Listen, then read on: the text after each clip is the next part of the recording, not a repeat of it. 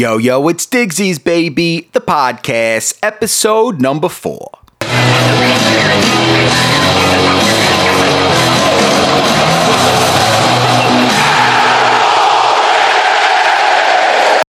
Adam Cole, baby, is all elite.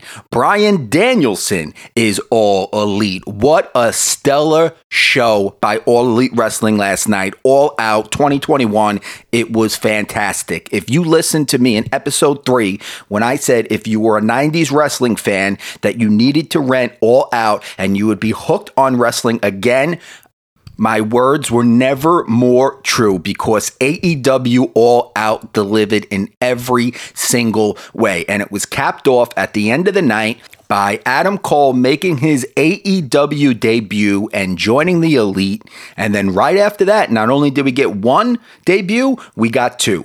Bryan Danielson came out to make the save with Jungle Boy, Luchasaurus, and Christian Cage to go up against the Elite. And honestly, shots fired. Shots fired over the bow for a few months now, I've been saying all along that AEW is competition for WWE. A lot of people didn't believe that. A lot of people said we still need to wait and see. But I guarantee you, after tonight, as of September 5th, 2021, everybody in the business will see AEW as direct competition for WWE. Just look at it. Look what's going on in WWE right now. On the Raw side of things, you got Bobby Lashley versus Goldberg in the title picture for the main event. Okay, we got a 53 year old Goldberg versus Bobby Lashley. Bobby Lashley has been brilliant. I'm not taking that away from him, but we just saw that match at SummerSlam. It was a snooze fest. We're going to see that match again in a couple of months, and that's what's going to draw us in. And then on the SmackDown side, we got Brock Lesnar versus Roman Reigns for the championship. We've seen that match three times already. I know it's different that Brock's a face and Roman's the heel, but we've seen that match three times already. Where on the other side of things, AEW has fresh storylines. They got the faces of the business, the stars of the business, all ready to perform. You got Kenny Omega, who right now is the best wrestler in the world. I know CM Punk says he's the best in the world, and seven years ago, he was the best in the world. But for the past seven years, Kenny Omega has been the best wrestler in the world. And the Elite, they are the most dominant faction in wrestling since the NWO. You got Kenny Omega, the best wrestler in the world. You got the Young Bucks, the best tag team in the world, even though they dropped the titles to the Lucha Bros last night. The Lucha Bros deserved those titles. The way they fought the Young Bucks over the past three years, year in and year out, with stellar matches. They had the ladder match last night, the steel cage match, which should be match of the year. Okay. At the end of 2021, that match has to be match of the year. It should get over five stars. If it doesn't get over five stars, Meltzer has something wrong with his brain because they delivered. The Lucha Bros deserve those titles. Let them run with it a little bit. Hopefully, the Young Bucks get it back. And now they got Adam Cole joining the Elite. So, pretty much, you got the best wrestler in the world, the best tag team in the world, and a top 10, top five wrestler. Honestly, I want to see Adam Cole. I know it will probably take a few months, but I want to see Adam Cole gain and win the TNT title. You got Omega as the world champion, have the Bucks beat the Lucha Bros again to get their tag team titles back, and just have a complete dominant faction holding all the titles because that's the best. You have plenty of fresh faces to challenge those guys. You got CM Punk now, you got Bryan Danielson now, Darby Allin, Jungle Boy, Luchasaurus. You got plenty of got Christian Cage, plenty of fresh faces that can go up against these guys and you know try to break up the elite. Now, Bryan Danielson signing is a big deal. He's been WWE's top star for the past, you know, 5 years, okay? But Adam Cole signing is also a huge deal because he's only 32 years old. Adam Cole is going to be with this company for the next 10 years. We all knew he would come to AEW once his contract expires. His girlfriend's Dr. Britt Baker, DMD, the women's champion. He's also best friends with the Bucks, Omega. He was a part of the Elite. He was a part of the Bullet Club when it was so popular and the, they top topic couldn't keep the uh, t-shirts on the shelves, you know, years ago. So Adam Leet has been with these guys for years and years. He's their friend. And honestly, Adam Cole is bringing a lot to the table. And not to mention, he just spent four years over at WWE training under the tutelage of Shawn Michaels, one of the best workers in the game. So if Adam Cole was great before he left for WWE, he's leaving WWE even better, a more accomplished wrestler, more, you know, in the psychology game. Honestly, Adam Cole joining All Elite is huge. And not to take anything away from Bryan Danielson. Bryan Danielson joining WWE, uh, AEW is huge as well, but both of them debuting on the same night, fantastic. And that's not, we haven't even mentioned that CM Punk just had his first match in seven years against Darby Allin and CM Punk delivered. It looked like he hasn't even missed a step over the past seven years. He put on a great match with Darby Allin. The only thing that I was a little weirded out by was he was wearing tights instead of the traditional gear that he wears, but whatever. He's a little bit older. He probably doesn't feel comfortable in his old gear. But CM Punk put on a great match. It was great storytelling. Him and Darby Allin did great things. They shook hands at the end with Sting coming out. But you know what? His first match is over with. He got that under his belt. Now I want to see the edgy Punk. Okay, I want to see the edgy Punk. I'm I'm sure he's probably not going to become a heel because you got the big heel faction with the elite, but I want to see what's next for Punk. But that was a great match. And honestly, All Out was the best wrestling pay per view this year. And honestly, probably the best wrestling pay per view in years. Like, I can't think of another pay per view that matched this. You had the opening match between Miro and Eddie Kingston, hard hitting. Miro retained the TNT title. He looks dominant. He's a dominant TNT champion. That was a great match to start off the show. And then after that, you had a great hard hitting match between Jon Moxley and Satoshi Kojima. Now, I'm going to be honest with you. I don't know much about the New Japan pro wrestlers over there. I don't know much about the Japanese wrestlers, but this guy's 50 years old and he put on a great match with Moxley. And the exciting thing about it was I didn't know who this guy was when he came out, but Minoru Suzuki debuted, came out face to face with Moxley, and they went at it with each other. So they're going to face each other this week in Cincinnati at Dynamite. And honestly, it feels like they asked Moxley, who's, who, who do you want to feud with? And he just said Japan because he has taken on all the Japanese wrestlers. He's taken on New Japan Pro Wrestling. And Tony Khan really is the forbidden door because honestly, it's great to see new talent. well, not new talent, but new talent for U.S. eyes. You know, new talent from New Japan coming over. People that really haven't wrestled in the states on TV much. It's great to see these guys in action. And Moxley, you know, week in, week out, pay per view Dynamite, Rampage, what have you, Moxley continues to put on great matches. Now, Britt Baker and Kris Statlander put on a great match. Um, I thought maybe they give Statlander the belt, but Britt Baker retained. That was a good match. And then the match of the night. It was perfectly placed, nine o'clock, top of the hour, steel cage match, the Young Bucks versus the Lucha Bros. And a lot of people are probably going to be upset that the Young Bucks lost these titles. I know they're heels right now, but the Young Bucks act over the past year has been fantastic. I love it. I love how outlandish they are. I just love the way they're acting. But this match was amazing. The spots jumping, uh, Rey Fenix jumping off the steel cage, the thumbtacks in the shoe into the face of the Lucha Bros. It was an amazing match. And honestly, I'm happy for the Lucha Bros. I'm happy that the Lucha Bros got the titles because since AEW started, when they had the first press conference out in Vegas, when they were announcing the start of AEW. And when they announced the original pay per view, Double or Nothing, would happen in May 2019, the first matchup that came out was the Young Bucks versus the Lucha Bros. And we saw it at All Out in 2019 when they had that great ladder match, the Escalera de la Muerte, or whatever they called it. That was a great ladder match. So we've seen them go at it time and time again over the past two years. The feud finally stopped last night in a steel cage, and it was a five star plus match. And honestly, I'm sure we're going to see more of these two teams battling it out because the Young Bucks are the best tag team in the world and in AEW,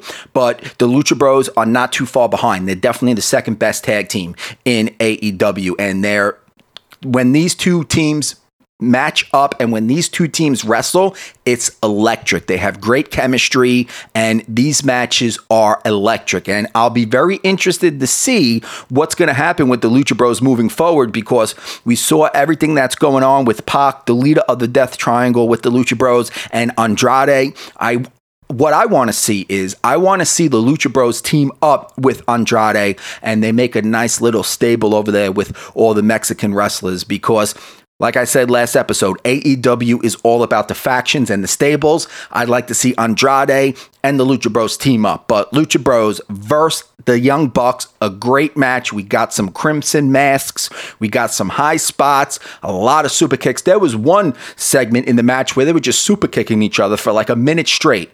Fantastic, honestly has to be a candidate for match of the year for 2021, and it should easily get over five stars from Dave Meltzer.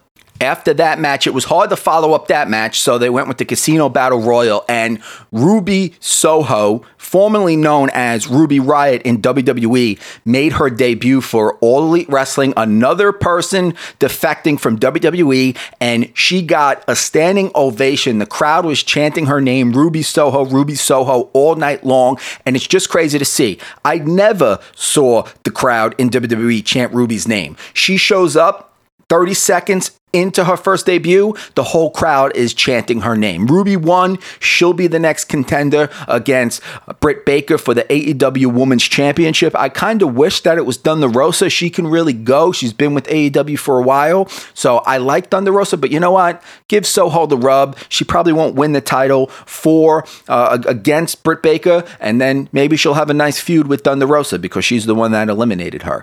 Uh, after that, we had the final fight Chris Jericho versus MJ. MJF, a fight, a match that could headline any pay per view was, you know, the third main event match of the night. And this match was great. It wasn't the best match they had, but it was easily a four-star match. It was they had a great false ending when MJF rolled up Jericho and he got his leg on the bottom rope before uh, as Aubrey Edwards was counting to 3, a ref came from the back said Jericho's leg was on the bottom rope. They restarted the match, and Jericho got MJF in the walls of Jericho and made him tap out. So hopefully that feud will end. We've seen them wrestle, what, four or five times now. Um, so it was a great match. Again, you knew Jericho wasn't going to retire. He still has a lot left in the tank. I'm sure he won't wrestle as much because there's so many stars there, but he is such a talent on commentary and he's such a great talent on the mic. So it's great to have Jericho still around. After that, we had the match mostly everybody was waiting for CM Punk versus Darby Allin. CM Punk's first match back in seven years.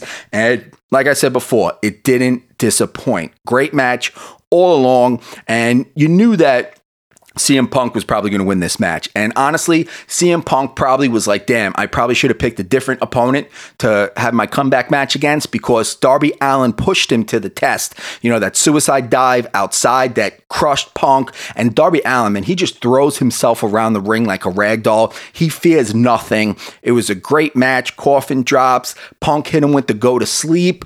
Uh, Darby Allin reversed the go to sleep. It was something we haven't seen a lot of. Great match all around. I truly enjoyed this match. It kept me on the edge of my seat. And the last five minutes of this match was very, very fast, very exciting. CM Punk still has it after seven years. Then after that, you had Paul White versus QT Marshall.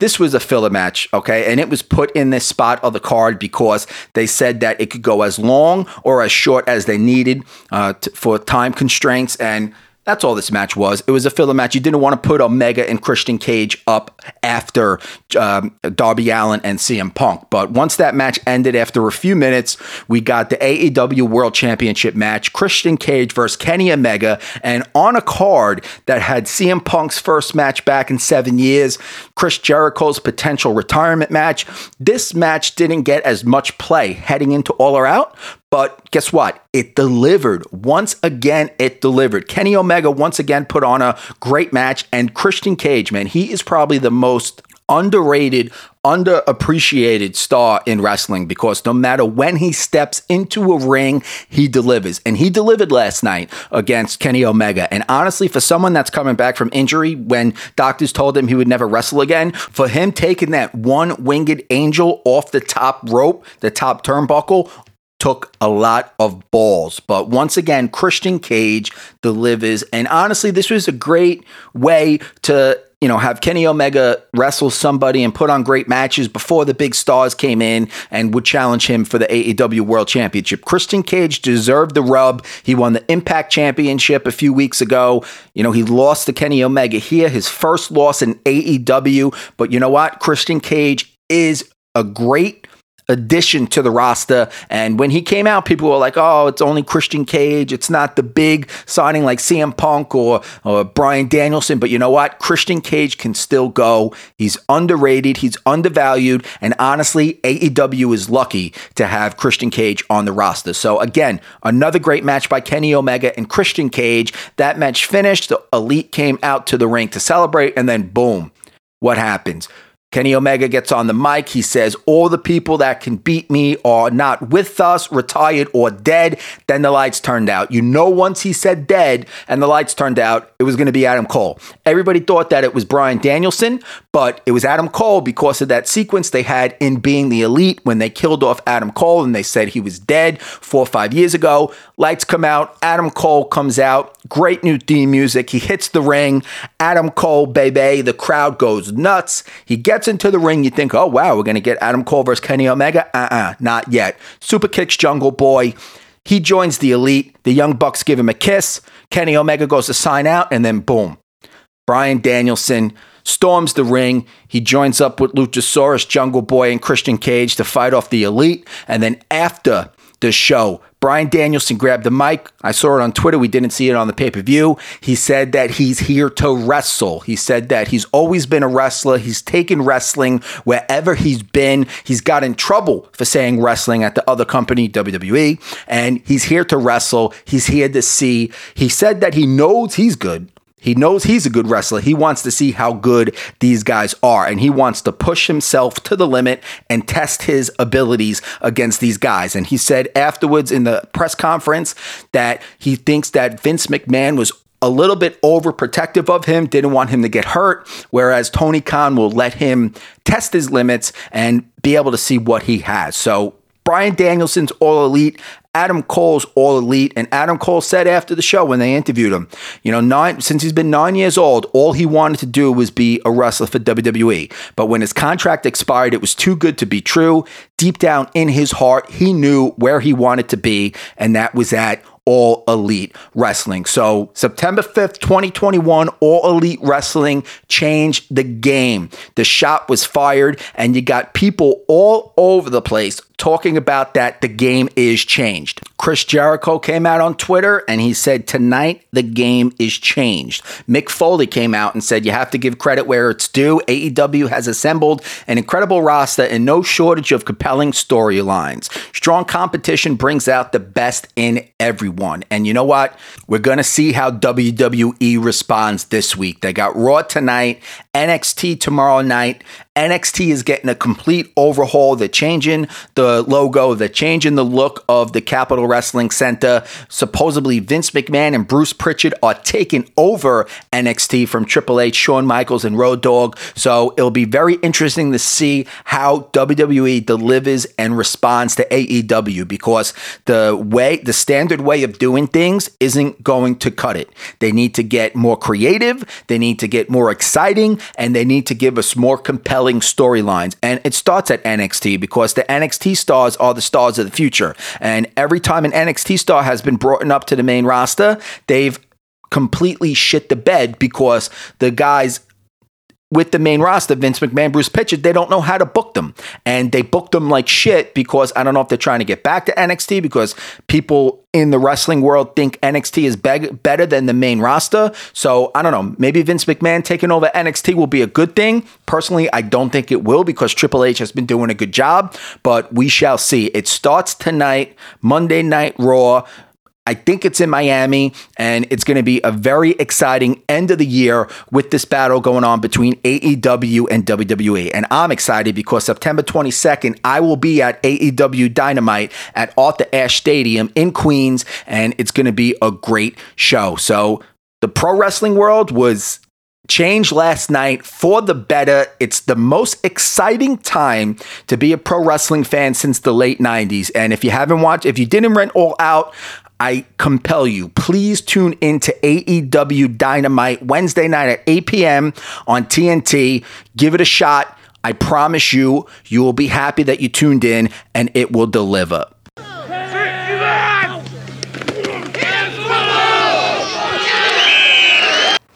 All right, college football week one is in the books, and Digsy picks went three, three, and one this week. Not a bad way to start off the college football season. Uh, we started it out Thursday night. We won Boise State plus seven. We pushed Minnesota plus 14. Friday night, we had the over in UNC Vatech that totally didn't deliver. Uh, 27 points scored. We had over 63. We missed that by a bunch. And then on Saturday, we had four picks. Western Michigan plus 17. We lost that against Michigan. Michigan killed Western Michigan 47 14. I was completely wrong against about Michigan. I thought that they were going to continue their bad play that they've been playing the past few years, but I didn't think Cade McNamara was going to be a good quarterback, but he completely totally showed me because he had a great game. 9 for 11, 136 yards, two touchdowns. He didn't play a lot, but hey, that's all they needed. So, Cade McNamara and the Michigan Wolverines start the season 1 and 0. The rest of the games on Saturday, we had Kansas State minus 3. They easily beat Stanford 24-7. We had Alabama minus 19 against Miami. They easily beat the Hurricanes 44 to 13 and Bama rolled again. You know, they destroyed Miami. Bryce Young in his first start looked like he was a senior, 344 yards, four touchdowns, and once again, Bama has a star quarterback. Jalen Hurts, Tua, Mac Jones, now Bryce Young. And honestly, they're the favorites to win it all. Bama is a step ahead of everybody else. And I don't see anybody beating Bama, especially the one team that you thought might be able to, Clemson. I had them Clemson minus three Saturday night against Georgia, and Clemson completely laid a dud. Their new quarterback, DJ Uiagalelei, couldn't even get anything going. He was 19 for 37, 178 yards, one interception. He looked lost out there Saturday night. He was overthrowing his receivers. He was throwing the ball too quick before his receivers were able to get out of the break, and he wasn't in rhythm with his receivers. And honestly, if, if that's how he's going to play, Clemson is going to have a long, long season. And honestly, it's very safe to say that Clemson might be done. Uh, with their chances of making the college football playoff. I know it's only week one, but they're not playing because UNC lost and I believe somebody else lost. They're not playing another ranked opponent for the rest of the season. So all they'll have left is hopefully a ranked opponent will get in the ACC championship game. You know, Florida State maybe, but we saw them lose to Notre Dame last night in a close game. So you know, Clemson has a tough journey ahead of them this season. And, you know, they've made the college football playoff pretty much every single year. I think they did make it every single year, uh, won a couple national championships, but now it looks like that they might be on the outside looking in because the team they play, Georgia, Georgia's defense looked spectacular Saturday night. They didn't give uh, Uiagalelei any time.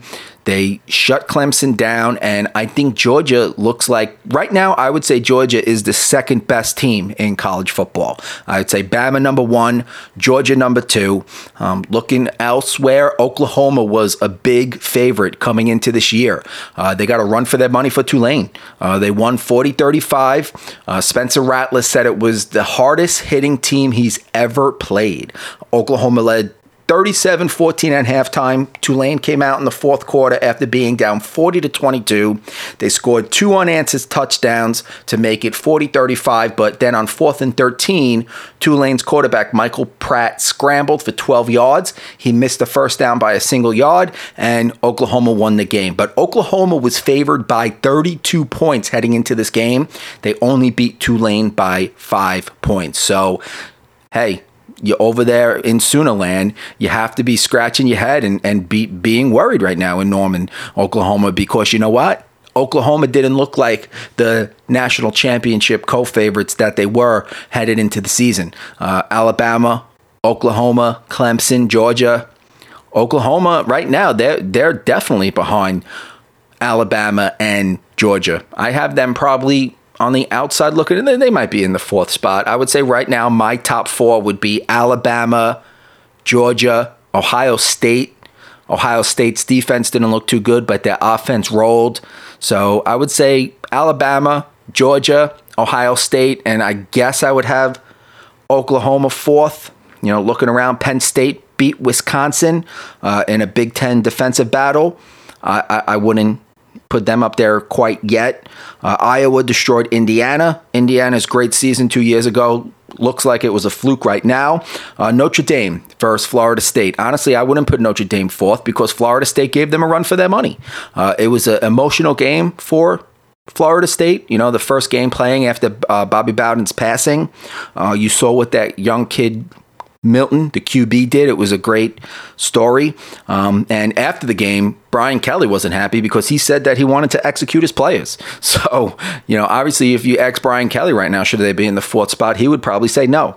And uh, yeah, Texas, the newest future members of the SEC, they rolled against University of Louisiana Lafayette, and uh, yeah, that that's pretty much you know college football week one. There wasn't too many crazy upsets. Like I said, Tulane almost beat Oklahoma, but sitting here right now on Labor Day, I would say it's Alabama number one, and uh, Georgia a far second, Ohio State and Oklahoma, maybe Notre Dame, but it'll be very interesting to see what teams get up there and give Alabama a run for their money because as of right now, I, I would say as of as of right now, I would say Alabama has a nice, easy walk into the college football championship game, and Ohio State better get that defense going. They better get that defense figured out if they want to have a chance to beat Alabama and win the national title. Georgia has the defense, but can Georgia's offense compete with Alabama?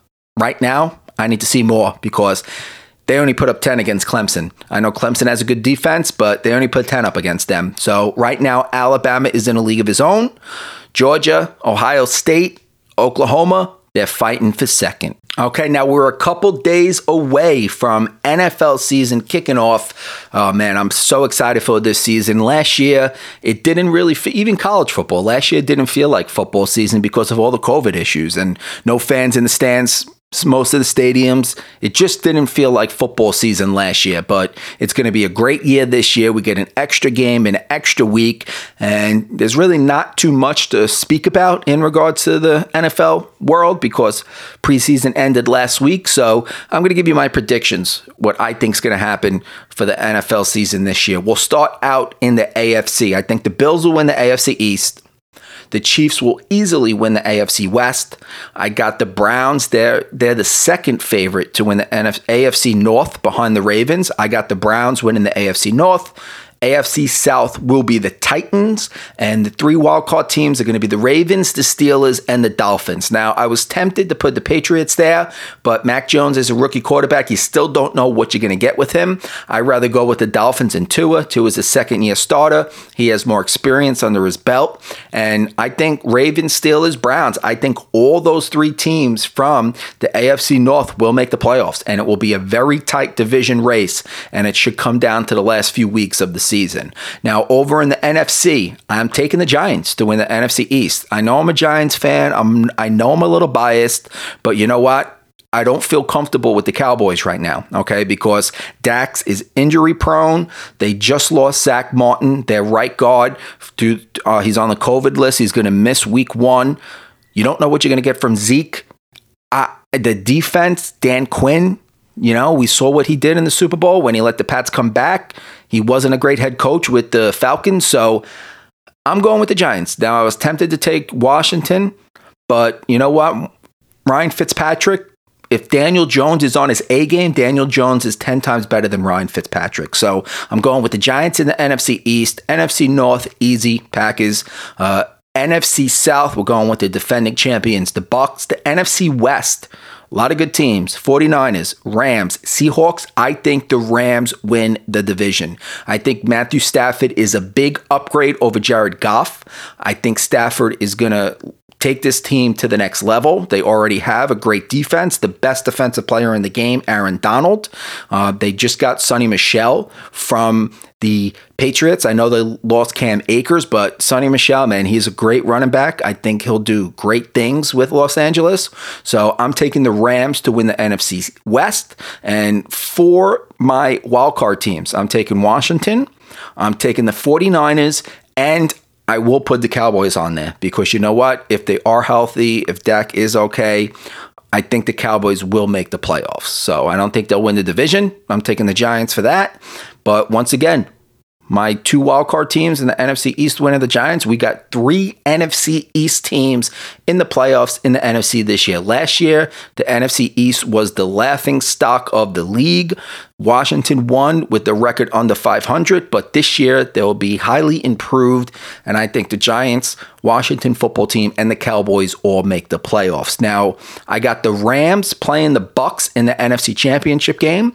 I got the Rams beating the Bucks. I think their defense will stifle Tom Brady, and it's very hard to go back to back in this league. So I got the Rams beating the Bucks in the NFC Championship game, and over on the AFC side, I got the Chiefs beating the Bills, and I got the Chiefs beating the Rams in the Super Bowl. Now, in regards to MVP, I think Josh Allen will win the MVP of the league. So there you have it.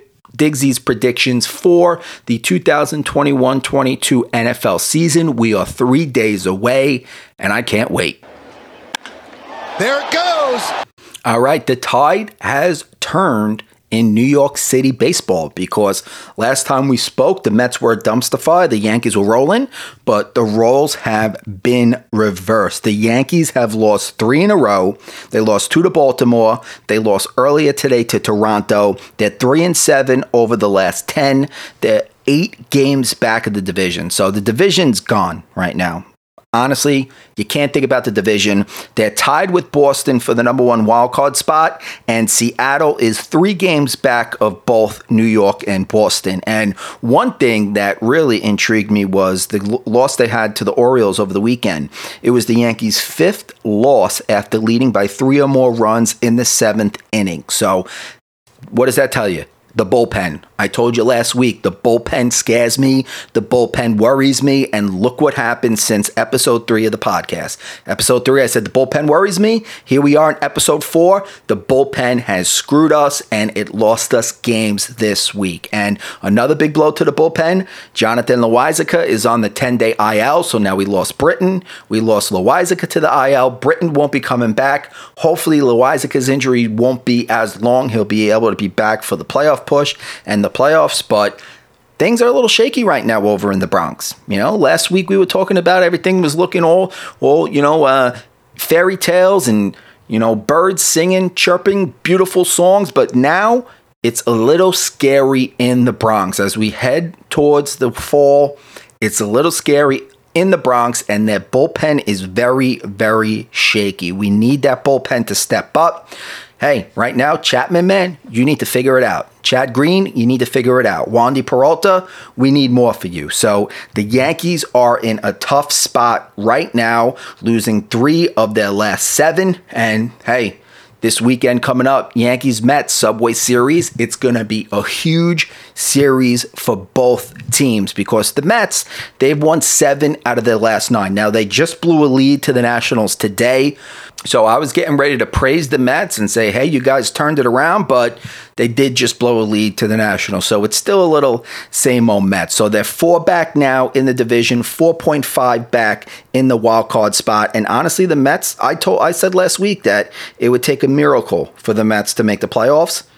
I guess I was wrong because the Mets are very, very much in the hunt for a playoff spot. Now, Steve Cohen is still on Twitter yapping around. He said the other day, Where are the Twitter experts complaining about Baez now? They must be away for the weekend. He tweeted that after he had the four for four game and he helped the Mets win 13 to 6. But you know what? Why can't you just let it be, Cohen? You know, like, why can't you let it be? But Baez came back today. He went two for four. So you know what? Last week I said, Baez, Lindor, you guys need to step up. You need to win. You need to play better baseball if you want to put the thumbs down bong behind you. And both of them have done that. Lindor was two for five today. The Mets exploded for 13 runs yesterday. So right now, in New York City, we got two teams right in the thick of the playoff push. We thought there would only be one, the Yankees, but we got two. Mets are four game back of the division.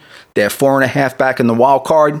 If I'm the Mets, I'm thinking about the division. I'm thinking about those last three games of the season against the Braves. Get it to two, get it to one, and then go take care of the Braves the last three games of the season. The Yankees got the Rays the last three games of the season, but eight games is a lot to make up when we only have what, 25 days left? You know 23 24 games so it's going to be a very very exciting september for the mets for the yankees and this weekend series when last week it looked like it really wouldn't mean anything for the mets the subway series this weekend is going to be huge for both teams. It could potentially make or break the team's playoff chances. So, a very exciting September for New York City baseball, and we're going to keep you covered with it all September and October long. All right, the last thing I want to get to before we wrap it up this week, nice short podcast this week because it's Labor Day and starting next week with the NFL Week One, these podcasts are going to be jam packed. So we're keeping it nice and short for you this week. Uh, Patrick Cantlay won the Tour Championship and the season long FedEx Championship yesterday at East Lake, edging out Jon Rahm and a late push by Justin Thomas. But what I want to get to is the Ryder Cup, okay? Because the Ryder Cup is is what is important right now uh, for the state of USA golf. We see Europe beating Team USA at the Solheim Cup right now, so it looks like Europe's going to win that. But in regards to the Ryder Cup, we saw what happened on Saturday. Brooks Koepka got an injury. He hit a root in the rough. Should have kept the ball in the fairway, you're not going to hit the hit a root in the rough. But Brooks Koepka has a wrist injury, so his status for the Ryder Cup is up in the air. We saw Patrick Reed. He played well over the weekend, but he's recovering from double pneumonia. So who knows what we're going to get from Reed? Collin Morikawa, since he won the Open Championship, he hasn't played well. So right now, USA is trending in the wrong way. Okay, Steve Stricker has a very important six picks to make in two days on September 8th when he picks his Ryder Cup picks. And it might have to be seven picks because Brooks might not be able to play in the Ryder Cup. So, on the good side, if Brooks doesn't play, they're not the Team USA won't get those questions of the Brooks Bryson feud, how they're going to get along in the locker room, what's the feeling in the locker room right now, what what is the morale? We're not going to get that. So that might be a positive, but Brooks Koepka is an assassin. He's one of the best golfers in the world. He's an asset for Team USA. So not having Kep- Koepka on the team is going to hurt us on the golf course. In in the locker room it might help, but on the golf course it's going to hurt. And honestly, if Koepka isn't 100% even 90%, I don't want him on the team. We could bring somebody else in that's 100%. That, you know, what happens if Koepka is 80%, he starts the Ryder Cup, he re injures his wrist in day one, and now you're playing with 11 players, okay? And you're going to have to forfeit the match on single Sunday if Koepka can't go. So we can't have that. So, Brooks, if you're not 100%, stay home. Now, in the captain picks, like I said last week, I want Finau, Spieth, Schauffele, Kisner, Berger. We saw Phil Mickelson has pretty much taken himself out of contention. He's a vice captain along with Fred Couples and Zach Johnson. So we don't have to worry about Phil asking to be on the team, or do we? We don't know. You never know what you're going to get with Phil. But as we sit here right now, September 6th, Labor Day, I'm worried for Team USA's chances at the Ryder Cup. We already have a lot of pressure on our back because Europe kicks our asses all the time in the Ryder Cup, but we are defending our home turf. We won in 2016. I was at that Ryder Cup. Last time it was played on US soil, we won. Three years ago in France, we got our asses kicked. So we got pressure on our back. Steve Stricker, he has a lot of pressure with these captain picks. You know he's going to be scrutinized. You know people are going to be questioning them. So it'll be very interesting to see what happens this week on September 8th and if he could bring this team together, get a cohesive unit, and what's going to happen with Brooks Koepka and Patrick Reed. So that's something to keep an eye on. And let's hope everybody's healthy and we're able to put our best squad on the golf course and we beat Europe at Whistling Straits at the end of the month. All right, everybody, that does it for Yo Yo It's Digsy's Baby, the podcast, episode number four. Make sure to listen, like, subscribe, rate, and review on Apple Podcasts, Spotify, Podbean. Follow us on Twitter, Instagram, TikTok, And we will see you next week recapping the first week of the NFL season. And also to all the people who are listening but aren't following the social media, we are posting videos on the football days with our picks, Digsy's picks for football all season long. So make sure to follow us on Instagram, Twitter, and TikTok so you can get our free picks all football season long. So we'll see you next week. Yo, yo, it's Digsy's, baby.